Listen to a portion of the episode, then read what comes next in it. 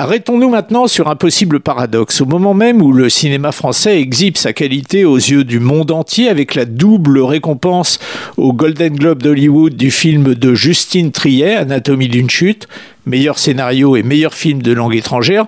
Au même moment, donc, on apprend, en lisant les statistiques annuelles du Centre national du cinéma français, que la fréquentation des salles est repartie à la hausse en 2023, plus 19% par rapport à 2022, ce qui est une bonne nouvelle, mais ceci est dû en majorité à des films américains. Trois d'entre eux prennent en effet place dans le top 5 des films les plus vus, une constatation chiffrée qui nécessite néanmoins d'être affinée Éric Marty, il est le patron de Comscore qui observe en, permanence le marché du cinéma.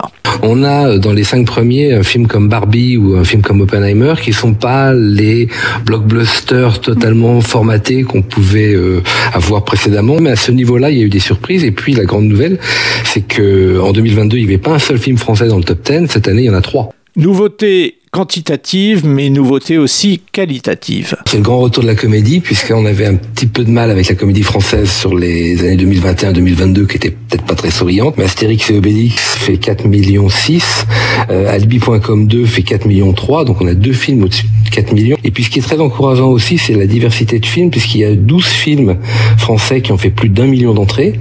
Euh, il y en avait que 8 l'an dernier. Bref, que du bonheur, sauf que Anatomie d'une chute ne représentera pas la France aux Oscars d'Hollywood.